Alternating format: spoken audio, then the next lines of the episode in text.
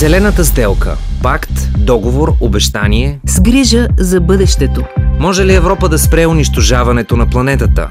Защото друга нямаме. Един подкаст на Българското национално радио в рамките на проекта Евранет Плюс, водещата радиомрежа за европейски новини.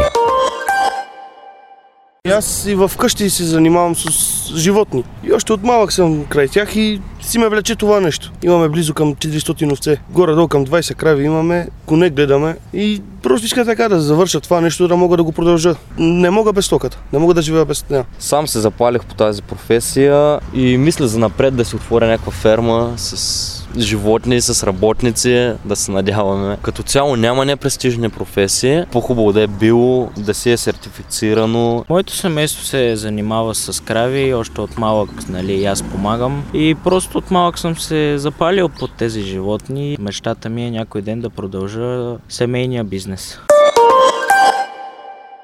Аз съм Елеонора Тропанкова, вие сте с поредното издание на подкаста Зелената сделка, а това са Мустафа, Спасимир и Йордан. Все още ученици, но вече шампиони, призьори в тази годишното национално състезание Млад фермер. Обичат земята, обичат животните и се гордеят както с професията, която са избрали да изучават в училище, така и с фермите, които притежават семействата им. И тримата са възпитаници на професионалната гимназия по механизация на селското стопанство в град Разлог. Училище с традиции в аграрния сектор казва директорката Татяна Динчева, която споделя, че около 70% от възпитаниците на учебното заведение продължават професионалния си път като фермери. Статистиката им е обнадеждаваща на фона на тревожните данни на Европейската комисия, че повече от половината земеделска земя се управлява от фермери над 55 години. Училища като гимназията в Разлог се опитват да запазят и дори увеличат интереса към тези професии сред младежите, внедрявайки интерактивни методи на обучение, обяснява агрономът Веселина Калинова,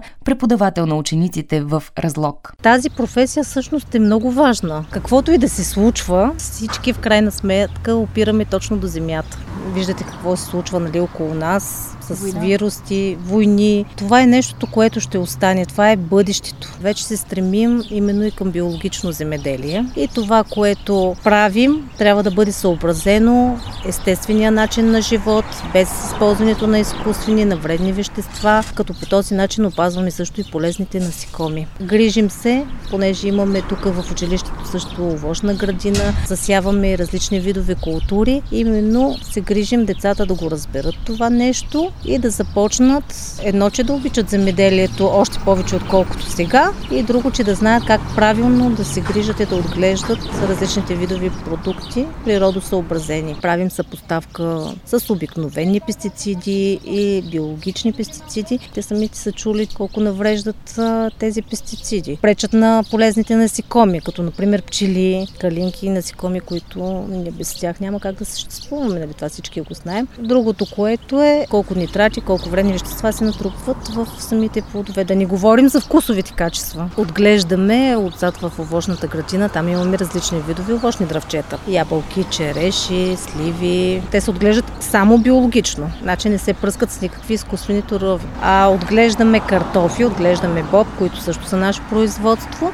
Имаме стол. Ние сме едно единственото училище в град Разлог, което има стол и използва тази готова продукция в собствения си стол. Също отглеждахме, но в малки количества, домати, пипер. Все още нямам животни, но ходим в различни ферми, където виждат на практика какво се случва. Практиката всъщност учи. И въпреки успешното дуално обучение за учебни заведения като гимназията по селско стопанство в Разлог се оказва сериозно предизвикателство да се убедят младите хора да се запишат да учат в специалности от селскостопанската сфера. Затова и най-често техни възпитаници са потомствени фермери, млади хора, закърмени с любов към земята и животните. Храната е нещо, без което хората ние не можем, а когато ние фермерите я произвеждаме био естествено, хората са здрави, защото когато ядеш хубава храна, ти си здрав. Да, ние сме важни, но вече не останаха хора, които да го гледат това нещо, защото не дават нито хубави субсидии, нито нищо. Дори да си в някоя, например, програма, която ти плащат или те измислят нещо, парите са свършили, на тебе не ти превредат парите и ти чекаш на това нещо. И се почва само надолу, надолу. Ето, на вас двамата семействата ви имат ферми. Вие реално вече сте в а, тази работна среда, въпреки че все още сте ученици. Вашите семейства изпитват ли затруднения при грижата за, за животните и за стопанствата си поради недостиг на средства? Да, изпитват се, има ги тези моменти. Ми да, и ние получаваме затруднения. Например, при закупуването на фуража, ние не си го отглеждаме, ние отглеждаме само сеното или, сено или церна. Другата добавка, фуража не си го отглеждаме, ние си го купуваме. И, например, когато не преведат субсидия, няма как да го купиме. И, например, го вземем и само на заеми, заеми и то се трупат, трупат и, и не излиза на, на, никъде. Да, аз не знам точно за, за млад фермер, нали, начинаеш фермер, точно колко са програмите, защото още малко тогава ще почва вече да се интересувам и от тези програми. Но за, нали, за вече по-старите фермери, къде са вече такова, със сигурност не стигат. Все повече са училищата в България, които успешно обменят опит с училищата в Европа по програма Еразъм Плюс, а темата за биоземеделието и по-чистата местна храна става все по-актуална. Затова и съвсем скоро училището в Разлог изпрати свои възпитаници в Тоскана, където младите хора имаха възможност да работят в екологични ферми, каза още директорът Татяна Динчева. Имаха възможност да се запознаят с целият цикъл на производството на екологично чисти продукти продукти до пазара и до масата както се казва, залегнало в документите на Европейската комисия за зелените политики от фермата до масата. В ерата на дигиталните технологии има една изключително сериозна ниша в земеделието и тя се нарича дигитално земеделие. Заговорихме за интелигентно земеделие, за прецизно земеделие, градско земеделие. Всички тези неща очакват своето решение и учениците и ние като екип, който работим с тях, имаме привлечени много млади кадри като учители, очакваме да се случи точно тези неща, конкретно в дигиталната част на земеделието. Те, всичките професии са свързани с земята, но агроекологията като че ли сега има някакъв нов облик в Европа, точно за това, което ви казах. Нали, с зелените политики, там си има определена точка, която ние разглеждаме и се движиме точно в тази посока, защото вие знаете, че именно тези професии и най-важно напоследък като че ли стана здравето на човека. Всичко това е свързано с начина на хранене. И опираме до изконни професии, които трябва да предлагаме по модерен начин. Реализацията на учениците мисля, че почти 70% успяват да намерят работа, защото те си идват като занимаващи се с земеделие, с лични стопанства и потомствени фермери. Потомствени, така да ги наречем. Тук са деца, които имат интерес и желание да работят в тази област и много от тях се реализират и в Европа. Нарастващото население на света изисква да се произвежда повече храна, което обаче не трябва да е за сметка на околната среда. Не случайно европейската политика поставя цел да се въвеждат все по-строги регулации за приложението на пестициди и торове и още мерки, които са насочени към едно по-чисто земеделско производство.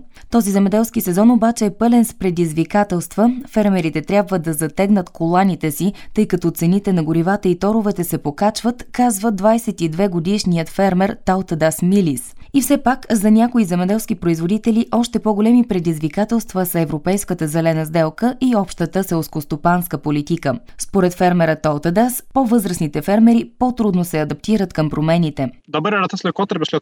Сега в Литва се случва точно това. Вижда се разликата между поколенията. Все още има много възрастни фермери, а ние по-младите сме по-малко. И мисля, че целите на политиките на зелената сделка ще бъдат възпрепятствани от вярвания изискванията на по-възрастните хора, нежеланието да се разчита на млади специалисти, които идват с големи познания и воля да помогнат. Но когато говорим за млади хора, вярвам, че те ще се адаптират, тъй като определено не се страхуват от това. И ние ще продължим напред по-невъзпрепятствено от по-възрастното поколение. Но какво ще може да се направи, за да се случи това по-старото поколение да премине към устойчиво и по-екологично земеделие? Фермерът Толтада смята, че мерки като акцентиране върху фермерското образование и популяризирането на професията, както и по-активната роля на държавата биха били ефективни. Промяната обаче няма да бъде светкавична.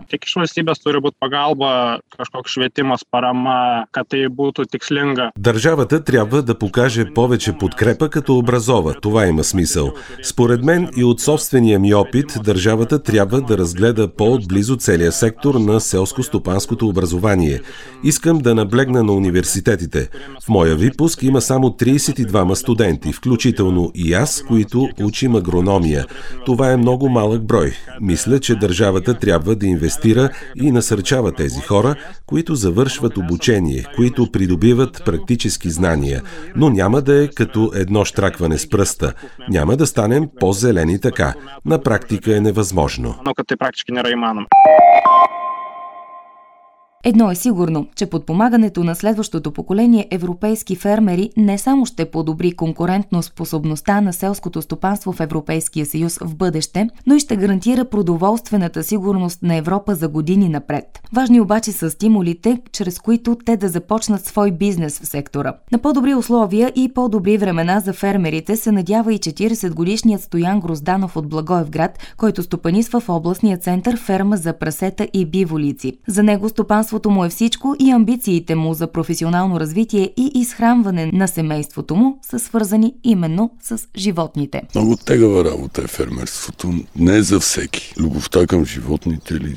Просто реших да променя начина на живот.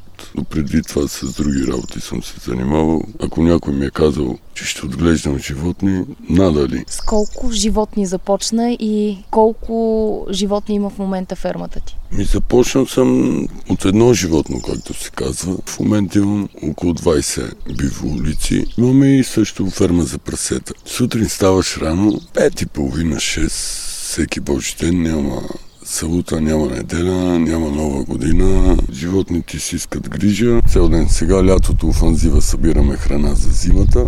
И общо взето, както виждате, намирате не на полето, в трактора. Събираме лицерната за зимата, за храна на животните. В момента изготвям документи за реализация на пазара, да може да си реализираме продукцията, защото има изисквания. Това е хранителен продукт и така. В момента продаваме мляко, тегава работа. По принцип, домашното си е най-качествено, най-хубаво, но излиза малко по-скъпо при биволите, защото при биволите не е като при кравите да дават толкова много мляко. При тях е по-малко млекото. Малко по-скъпо излизат продуктите, но като гледаме цените в магазина какви са сирената, и на сирене, и на кашкавало, и на мляко, мога да кажа, че пак са нефтини цените. На нас, фермерите, по принцип, ни е малка цената. Трябва държавата да застане и да помисли нещо за нас. Искам да си изготвя мандра, имам помещения, всичко. Първо трябва да извада документи за наредба там 26. Имам